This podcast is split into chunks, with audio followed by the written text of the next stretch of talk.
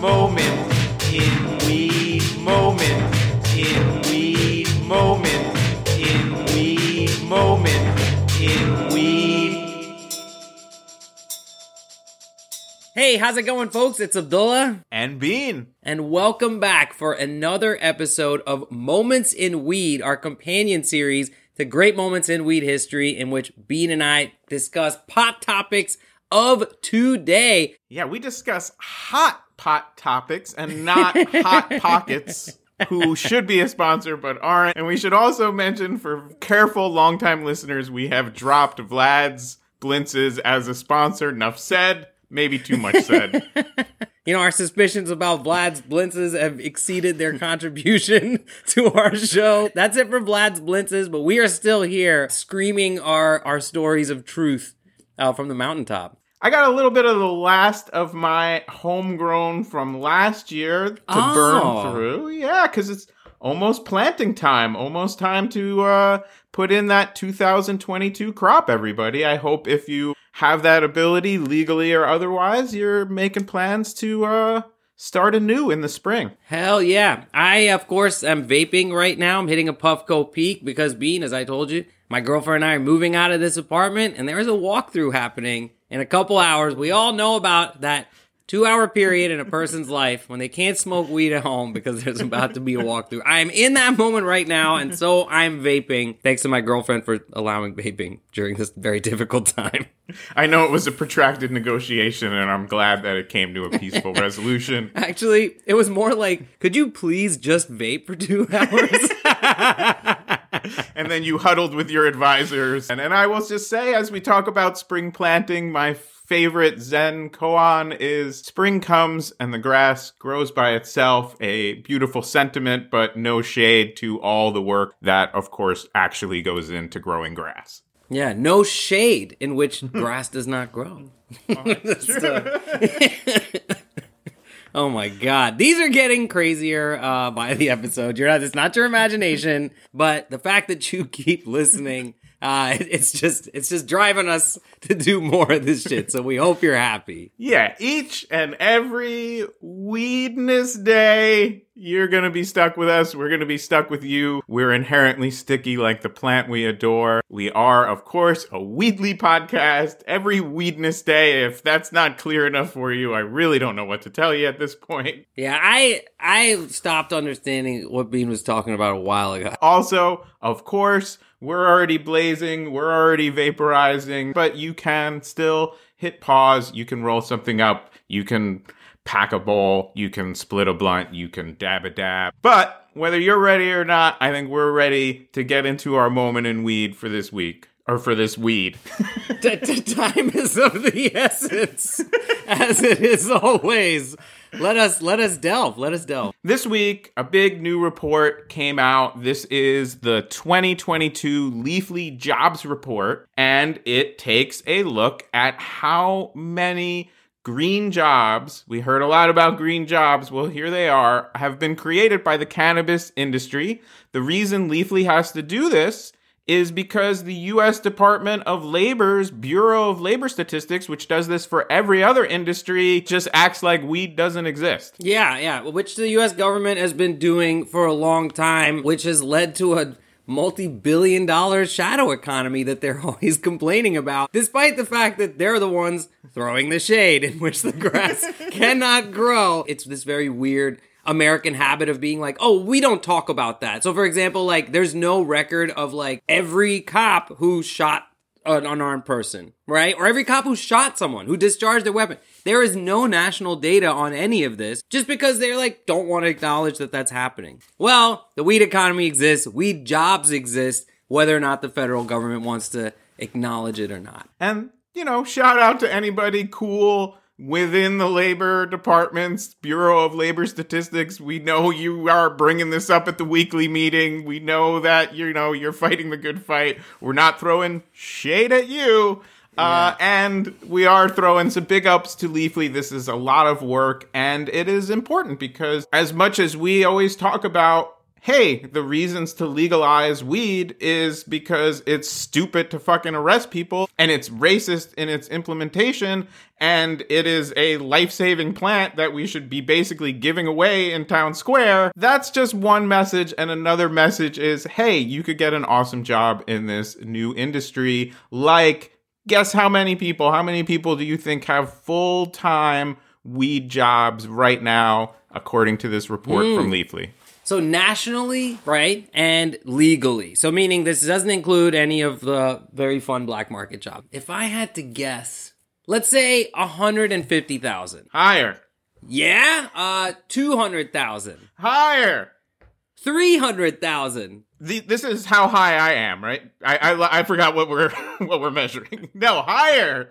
How many jobs? Uh, how many weed jobs? Uh, half a million A little lower. We have lower. just four hundred and twenty thousand. Tell me it's more. Yeah, a little more. Yes. Four hundred and twenty-eight thousand and fifty-nine. and yes, Lenny working down at THC Distro. We counted you. You were the last one. Sorry, uh, everyone else. You'll get counted next year. Yeah, we are over four hundred and twenty thousand full-time equivalent jobs in the United States, and that wow. is an increase over last year of 33%. And that's the fifth year in a row that annual job growth in the cannabis industry, just counting the legal jobs, you know, the trap report, I think, is due uh, next week.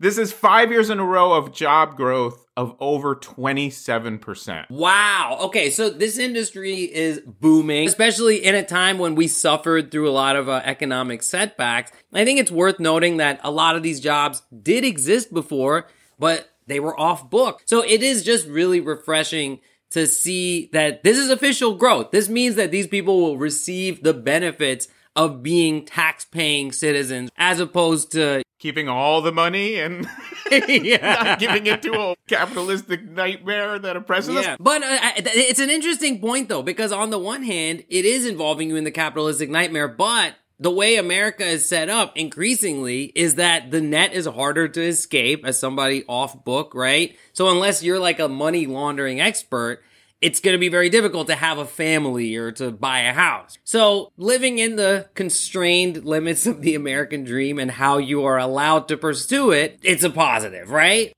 Yeah, absolutely. I mean, as somebody who has had an on book cannabis job for 20 years, sleeping well at night is one of the big benefits. Hey, we love our outlaw community. We love our outlaw growers and wheelers and dealers and smugglers and suppliers. And all we hope for you is the best. But if you've been out doing that trap lifestyle for a long time and you think to yourself, hey, I really don't want to live with that level of risk. This could be the right time. And that's why I thought really we could take this episode as an opportunity to talk about how to land a legal weed job. Whether you're coming in from the cold, as they say, or whether you have skills from another industry and you want to enter weed, whether you're a young person looking to get your foot in the door with something entry level. Oh, wow. Okay, this is really fantastic. I feel like this is something that I've wanted to espouse since I became a cannabis journalist, like right around the time we met, Bean, because I was like,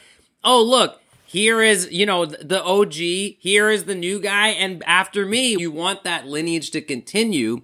You want weed loving people to work with weed. You know what I mean? So this is really fantastic. Alrighty, let's uh let's go. Out of those 420,000 plus jobs, that includes direct cannabis jobs like cultivation and retail sales, what are often called plant touching jobs, which mm-hmm. actually sounds awesome. Fuck yeah. And this also includes indirect or what are called ancillary jobs that serve licensed companies or depend on legal sales. And that can include everything from accounting and human resources and legal affairs to regulatory compliance and security, maintenance, marketing, construction jobs. The guy uh, that guards the safe. the guy that drives the truck of money around. The guy who smells the weed to make sure it all smells good. Uh, mm-hmm. and then, of course, jobs like cannabis media, technology platforms, public relations, lobbying, industry associations, everything that surrounds this new legal industry. Wow. Okay, fantastic. So there's a lot of ancillary business here. It's not just the bud tender, the person growing the pot, the person trimming the pot There is a lot here. And I think that's the thing we've been trying to say this whole time is that this is an entire industry, right? This is a consumer industry and that requires a lot of labor. Yeah, and labor that's not really being outsourced or automated. Uh, you know, some of the aspects of cultivation obviously will be in our dystopian future and weed vending machines and all that. But for right now, 33% job growth in an industry that's not comparable to any other industry. There's no legal industry in the United States that is anywhere close to that. In 2021, there was $25 billion in legal cannabis sales, but that only represents about 25% of what people spent on cannabis. In other words, 75% of cannabis sales are underground, illicit, off book. So if you added all of that, it would be about hundred billion dollars. It would be bigger than beer at 94 billion, bigger than wine at 78 billion. And that also shows you where the potential for growth in this legal industry is. Job growth is fastest in newly opening markets. Okay, yeah, that makes sense. I mean, you know, you got to staff up a, a, new round of legal dispensaries. You're going to be pulling from the pool of the existing market, but all those people are suddenly going to be on book. You're going to see a massive spike and then probably a slowdown after that, right? But continued growth. And then I think the biggest piece of advice is start by assessing the skills that you already possess. If you work in a marketing job and you fucking hate it,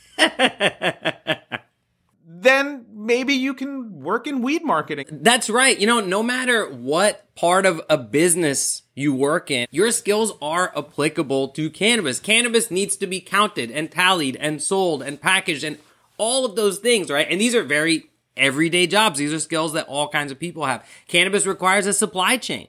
You know, if you're in something as dry as supply chain management, your skills are going to be very useful in maintaining the flow of cannabis. And you know, I think at the very heart of it, right? And it's something that, that you and I have talked about forever. The people that should be involved should be passionate about this. These are regular jobs. You're going to be paid an hourly wage, but you're going to be around people who are like-minded. You're going to be distributing something, facilitating the acquisition of something that you feel will make the world a better place. And you will just feel more fulfilled if you're doing something that you love. That is the thing that has gotten me through even lean times of being a cannabis journalist, right?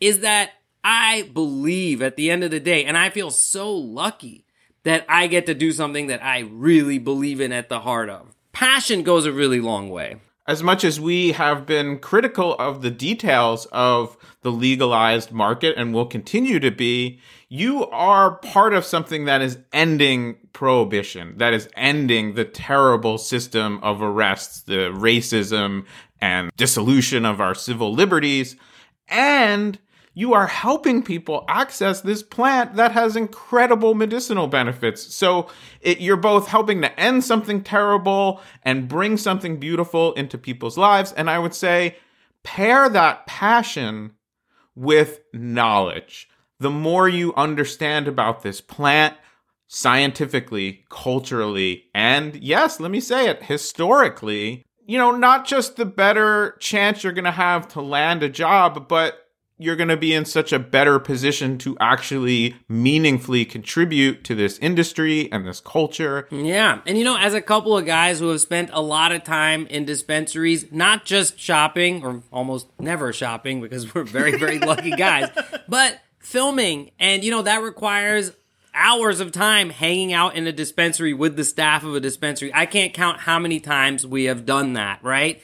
And every time the thing that I take away with me is, oh, this is a really chill vibes place to work. This is a positive work environment. Now, I'm not going to say that every cannabis boss, every dispensary owner is super cool and chill to work with because I don't know that. But I do know that anecdotally, every time we have filmed at a dispensary or with cannabis employees on a farm, at a store, whatever, the vibes are very good. There's people old and young, there's people of all genders and all races bonding over this passion that they all have for cannabis. And this is the job that they go to every day, you know, and, and everybody has a smile on their face because they're into this. They're into what they're doing. So if that's the kind of workplace you want, if right now you're like listening to this and looking around your office and thinking like, I hate all these fuckers. I I have nothing I have nothing in common with any of these people. You could be in a place where you do. If you are in a shit situation with your current job, Yeah. assess the skills you have and see how they might apply to this new industry. And then another big thing we have to talk about before we get into more tips, and I think this will resonate with a lot of our listeners. Oh yeah, weed pun it is.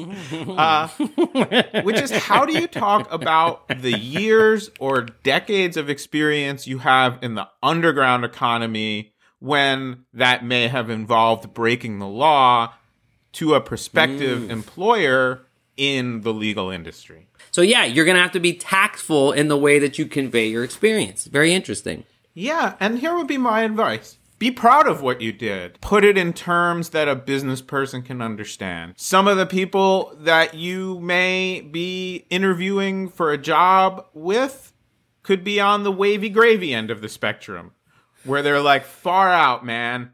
And some of them, uh, I do hate to burst your bubble, but there's complete fucking assholes running cannabis businesses it's true. you don't want to work for them. So if somebody is going to look down on you because you are a part of this movement of civil disobedience and they don't respect that you took those risks, they don't respect the skills that you gained, you don't want to work for that person. Uh, but you also don't want to scare off somebody who might be very sympathetic, but you have to do it in a way that doesn't get very specific about the ways that you broke the law. Right, because as a legal cannabis business, you're under intense scrutiny, right, all the time. And, and I think that it's understandable that even if someone is not like a narc or not, uh, you know, doesn't lack compassion towards somebody who worked in the black market, they might be like, I'm so under the gun here. You know what I mean? Like, there's so many eyes on every step of my process that I'm scared of being in breach of the law, right? And this is the double edged sword of the legal industry. I do have a question for you, Bean. Do you think, and this is subjective, right? But do you think that someone should be stoned? And if stoned, how stoned they should be in a job interview for a weed job? Very good question. Uh, very unique to this industry. I think it's this. You know personally how you function best. If I was called before Congress because I am going to be the weed czar of the United States and all the cameras are on and 80% of the people that are going to ask me a question are fucking assholes and I'm under the grill, uh, little CBD, maybe one little puff, but that's me. yeah, you know, you know you. The thing that I would not do is be visibly stoned or smell like weed because there's a level of professionalism involved. So, in terms of what's going on inside you, however you function best, but you shouldn't be visibly broadcasting that you're blazed. someone could argue that, oh, well, if you're going to work at a bar, you wouldn't show up drunk to the interview. That's true. But cannabis is not really like alcohol in that respect, right? Like, meaning a lot of people who are cannabis enthusiastic treat it as a life supplement, like you and I do, where we consume it every day, where it, it doesn't, it's not like, oh, it's time to be serious. Let's not smoke weed.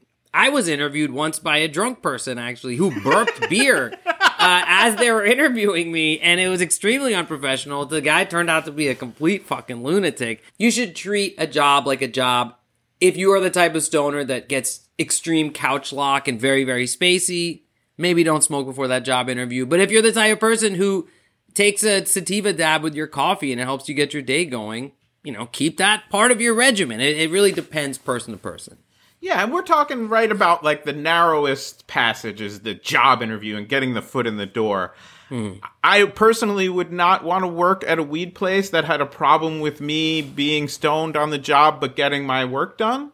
Yeah. Um, and as somebody who has had that situation off and on for 20 years, that is also a huge, huge, huge reason why you might want to get into this industry because you know, I have also sat in a cubicle stoned in a place where you're not supposed to be stoned, and it's just such a shitty feeling. So think about that. You know, what a lovely part of the workday as, you know, we both uh, get high on the job right now, uh, actually. It's a workday. This is it. We're working. Yeah. We're at work. Yeah, absolutely. And fuck, I had the uh, exactly what I was gonna say. It'll come. It'll come. Sorry, I'm, I probably shouldn't have All good. so much weed. this is Uh, uh, you're fired. I mean, this is this is. oh man. Ah, and there it is. The threat of loss of employment has jogged my brain, and this is no different in some ways than beer or wine. Like, there's corporate beer, and then there's the cool microbrew place, and they're gonna have very different ownership styles, management styles, office cultures. You know, I, I love craft beer, and, and a lot of them are really true small businesses started by somebody who loves and believes in beer. And the vibe is chill. I'm thinking shout out to our friends at Lagunitas. And then, of course, there's corporate beer that's like corporate anything. So there's enough jobs to go around at this point. You can try to really go for the kind of place where you're going to feel excited to wake up not just every Weednesday, because you've got a new episode of Great Moments in Weed History, but every single weekday, which is a weekday. okay, I've lost. I again, I, I have no idea what, what's going on. I have no idea what Pete's talking about. It's a different language. We've developed our own language. We're J.R.R. Tolkien. Token. We're J.R.R. Token. Hey! And this brings us to another great way to get your foot in the door of the weed industry is by becoming involved in cannabis activism. This is how so many people in our age group got into cannabis, right? Was through activism by joining their local NORML chapter, by joining their local SSDP chapter, right? And finding community that way. Here's the thing about those groups. The people in them chill as fuck. Now, in a lot of places, activism is kind of over in some ways because legalization has happened, and yet we still need people to get out there and stand up for what's right because the way that legalization plays out is not always fair. Well, I don't know what genius said it, but uh, I believe the quote is Don't so readily trust the authorities that have unjustly prohibited cannabis for so long to now justly regulate it. Even in states where legalization is underway, has taken place, we still need people out there standing up for what is right and pushing the lawmakers to make the right changes, right? And by getting involved in activism in a practical sense, you'll be meeting a lot of people, what some people call networking. Please don't network. It's just this, just chill. Just smoke weed, hang out, exchange ideas, work for the cause. You know, don't make your personal interactions transactional with people. We're like Yeah. the last chill place left in the world. But you will meet a lot of cool people who are very engaged, who are very at the forefront of what's happening, and that can give you entree into this. Most importantly, you will actually be benefiting everyone in this culture through your work, and that not only looks good on a resume, it's going to feel good in your heart. Another way that you might get a foot in this industry is a vocational school. We had an episode about Oaksterdam University, the uh, certainly the first and foremost of these types of schools. And there are multiple places like Oaksterdam that have opened up all over the country, and there's online programs as well. So no matter where you are, it's available to you. Yeah, and just a, a, a note of caution, not to shock anybody, but some online and not online educational institutions are scams and full of shit and uh you know not going to provide you a very good education but will take your money. So please please be discerning. Yeah. Also, the dorm parties at weed school, the best. absolutely except for that crusty old dean Yeah, you won this round, Dean, but the war isn't over. Hello. Hello, Dean. You're a stupid head. Homer, is that you? Ah! Uh, but he used to be the bass player for the Pretenders. And then I want to talk about two kind of classic entry level positions. So, you know, you're not an accountant. You're not uh, the director of marketing at Amalgamated Widgets and, and looking to move laterally, but you're looking for that first job. Uh, but I want to give one last bit of advice. A lot of this advice has come from uh, my book, How to Smoke Pot Properly, which you can get as a supporter of ours on Patreon. Quick shout out of great love and admiration and thankfulness to all of our current Patreon supporters. Yep. And if you would like to be a Patreon supporter and get all the bonus content, for example, seeing this podcast episode in video form, just go to greatmomentsinweedhistory.com and click around. Before you know it, you'll be in support of our show. Yes. we, we basically port your, your credit card information directly from your pocket into our uh, offshore accounts, which uh, we should talk off off mic about the status of our offshore accounts another time. But uh, and, but yeah, these these lighter sounds that you're hearing.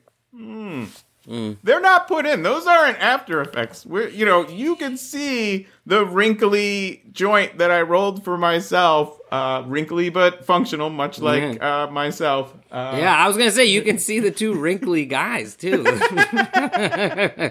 just what everybody wants. Two guys who couldn't be bothered to put on clean hoodies. I know, right? That's how did you know? how did I you can know? see you. I'm a Patreon supporter because I went to Great Moments in weedhistory.com. Seriously, your support means the world to us. It helps us keep up with our rising hosting costs as we go weedly every Weednesday. This, Dave, no idea. and um, it, it's just greatly inspiring to us that people want to dig a little bit and support this show. So here is my final bit of advice taken from this book that you can get as a Patreon supporter. Always have a lighter handy. Always have rolling papers handy. You just never know. It is so true, man. Always have a pre-rolled joint on you. You know what I'm saying? Like, it always helps to have a little weed, you know, like just around. It's like you always just want some there just in case. Definitely papers, right? Because honestly, if I was interviewing someone for a weed job, right? That would be my trick question. That would be my mm-hmm. litmus test. I'd be like, do you have papers on you right now? And if the person does, you know what I mean? Then you're just like, okay, well, that's not going to be a deal breaker, but it's going to tell you something about the level at which this person is operating. I mean, we got to call this what it is. It's basically the Wooderson test. What is the Wooderson test? Hey man, you got a joint? Uh, no, not on me, man. It'd be a lot cooler if you did.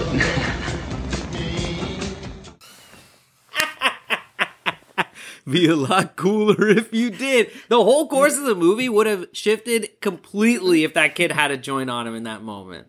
Yeah, we'll we'll never know. And of course, you know, you can delve back into the back episodes of Great Moments in Weed History for our very fun and and very enlightening interview with Jason London, who played Pink in the movie that is called. Dazed and Confused. Wow. What a great movie title to space on. That's so awesome. Yes, and I'm uh, for careful listeners. I am definitely a few tokes over the line of where I would go into a job interview. It's Um, true. But you do true. you. So let's talk about two different sort of entry level positions. Good positions if you're a young person looking for that first job in or out of the industry. Classic is, of course, the bud tender. Yes. Okay. So the bud tender is that person who stands behind the counter at the dispensary who's going to make recommendations, who's going to tell you about what they've got in stock, what they've got on hand. And if you describe to them your needs, right? I'm looking for something to put me to sleep. I'm looking for something to, you know, wake me up a little bit, something more fun. This person should be able to guide you. And if you are a bud tender, there is a continuing education regimen required for that job. You should be out in the world smoking what people smoke. The things that you are recommending to people, you should be trying that stuff. And if that's difficult to do, then, you know, you should really question your boss. You can't just smoke it. You gotta vape it. You gotta rub it all over you. You gotta eat it. You gotta uh, rub it on your. Uh, you know, uh, there's all other places weed goes. Not every is. dispensary carries suppositories, but the good ones do. It's true. The good ones do because that's a way of ingesting cannabis that's very therapeutic to a lot of people, right? And yeah, I, so it's. I think it's important for bud tenders to really educate themselves. And of course, this is not just a great job because it's a weed job and you're seeing happy people come in and and and spreading literal cannabis. It's also a great job because there's a lot of ways to move up from there. You're going to be involved on the product end. You're going to be involved on the distribution end. You're going to see all the different brands that are stocked on the shelves. You're going to have a lot of experience dealing with customers and sales. And so, you know, smart dispensaries are always looking to promote from within, and you're sort of in the center of the action as a bud tender. Another really good entry level job can be what's called a brand ambassador. Yeah. So a brand ambassador is basically somebody who represents the brand and represents its product. So you might work for a cannabis company and go to different dispensaries saying, "Here's our product." You're you're like the salesperson for the B2B aspect of cannabis distribution, right? Yeah, and often not really even expected to make sales so much as to like get the brand in front of people's faces. You might be doing a uh, information booth inside a dispensary that already carries your product, or you might be at an event talking to the public from behind a booth. You know, it's it's basically like instead of a bud tender who's in the same place every day, you're out in the world. So maybe that's uh, attractive to you as a job. And it also often can have an online element where you're creating content. So it's got a social media aspect. I hear the young people uh, know how to use Instagram. If anybody wants to take over ours. Please, please let me know. Uh, also, a shout out to all the bud tenders and brand ambassadors of the world But yeah, I, I'm really glad uh, you brought up this topic, Bean, because it is, you know, like, I don't think people realize how many different corners of this industry there are. People message me all the time saying, like, how do I get a job in the weed industry, right? And, you know, it can be daunting to get into a new industry, but I think if you put yourself out there, right? That's your part that you have to do. And just be wary because, as Bean said, there's a lot of bullshitters in this business. weed allows us to see the bullshit in ourselves and to see the bullshit in others. So if you're just kind of out there uh talking big game over your head, you know, trying to kind of thirstily sop up some of this weed money that's going around, people are going to see you for that. You know, don't ask so much what weed can do for you as what you can do for weed. All right, because that's the more important relationship. And speaking of things that you can do for weed, I think what you're going to do for me is drop another dope moment on us to close this one out, right? Yes, that is right, Bean. I have one dope thing for you, as I do every time we do an episode of Moments in Weed. And this time, it is a song. It is a weed smoking song, right? But it is one that is very often overlooked, all right? Now, we're talking about a rap song, as many weed smoking songs are, right? But it's not a Cypress Hill song. It's not I Got Five on it, right? I wonder if you can guess. This is a California rap group that did a really fantastic weed smoking song, but it's not any of the G Funk guys. It's not Snoop Dogg or Dre or any of those dudes. Any guesses, Bean? Oh, can you give me an era? Yes. Okay. So these guys were really big in the early to mid to late 90s. As, as they're sometimes known in the 90s. I'll give you a clue. I'll give you a clue. They had a music video that was directed by Spike Jonze that was very, very novel in its execution. Ooh. I don't know if I don't know where they're from. Is this the Pharcyde? It is the Pharcyde. Yeah. Very good. Of course, the video is Drop, which is off of Labcabincalifornia, which was produced in large part by the late, great J Dilla. But I am talking about their earlier album, Bizarre Ride II the Pharcyde. There's a lot of weed references, right? Quentin's on his way with another J, uh, you know, is one of the skits. But there is one song in particular that is all about weed smoking. The name of the song is Pack the Pipe, all right? And uh, we'll play a clip of it here, or, you know, somewhere. I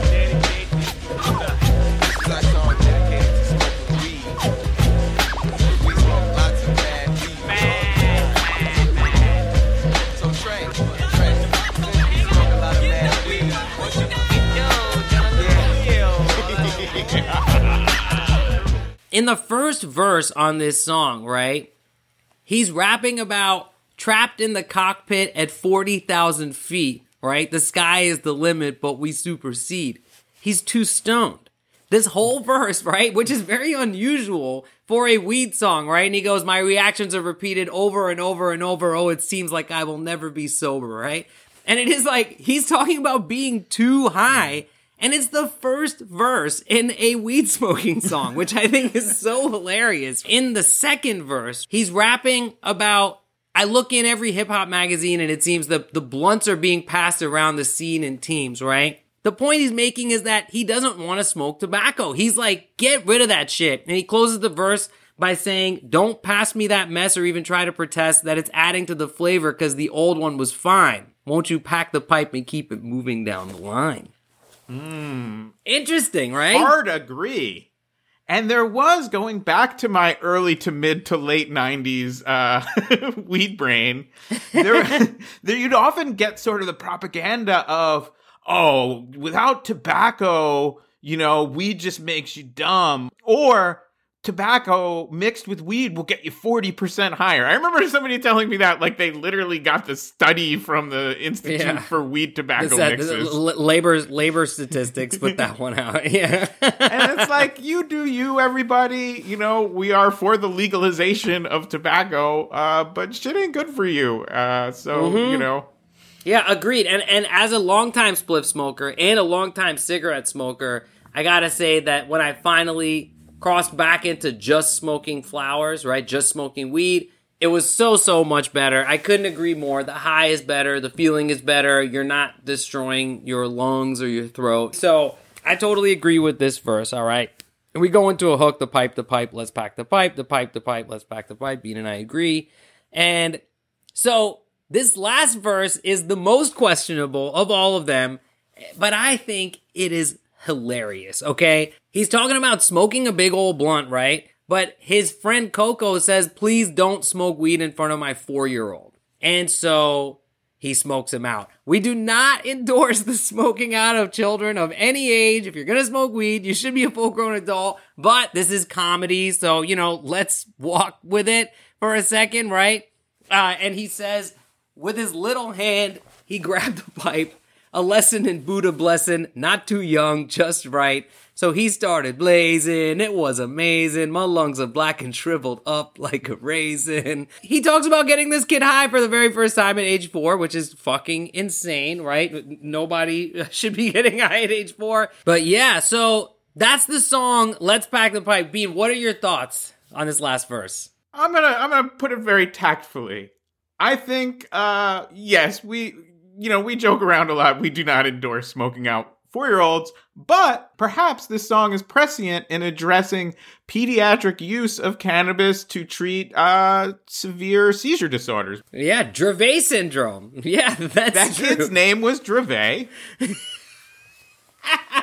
This was the first kid, and it's it's pretty cryptic that he describes that the, the kid is epileptic, but you know it's perhaps it's in there. Who are we to judge this piece of art? That could be taught. There are four year olds that use cannabis medically and it saves their lives. It changes their lives for the better. So, you know, uh, you never know. But I just thought that this song was such an interesting artifact. I highly recommend throwing on the song in its entirety, throwing on this album in its entirety. The beat work is absolutely incredible. She keeps on passing me by. Other fish. Oh shit.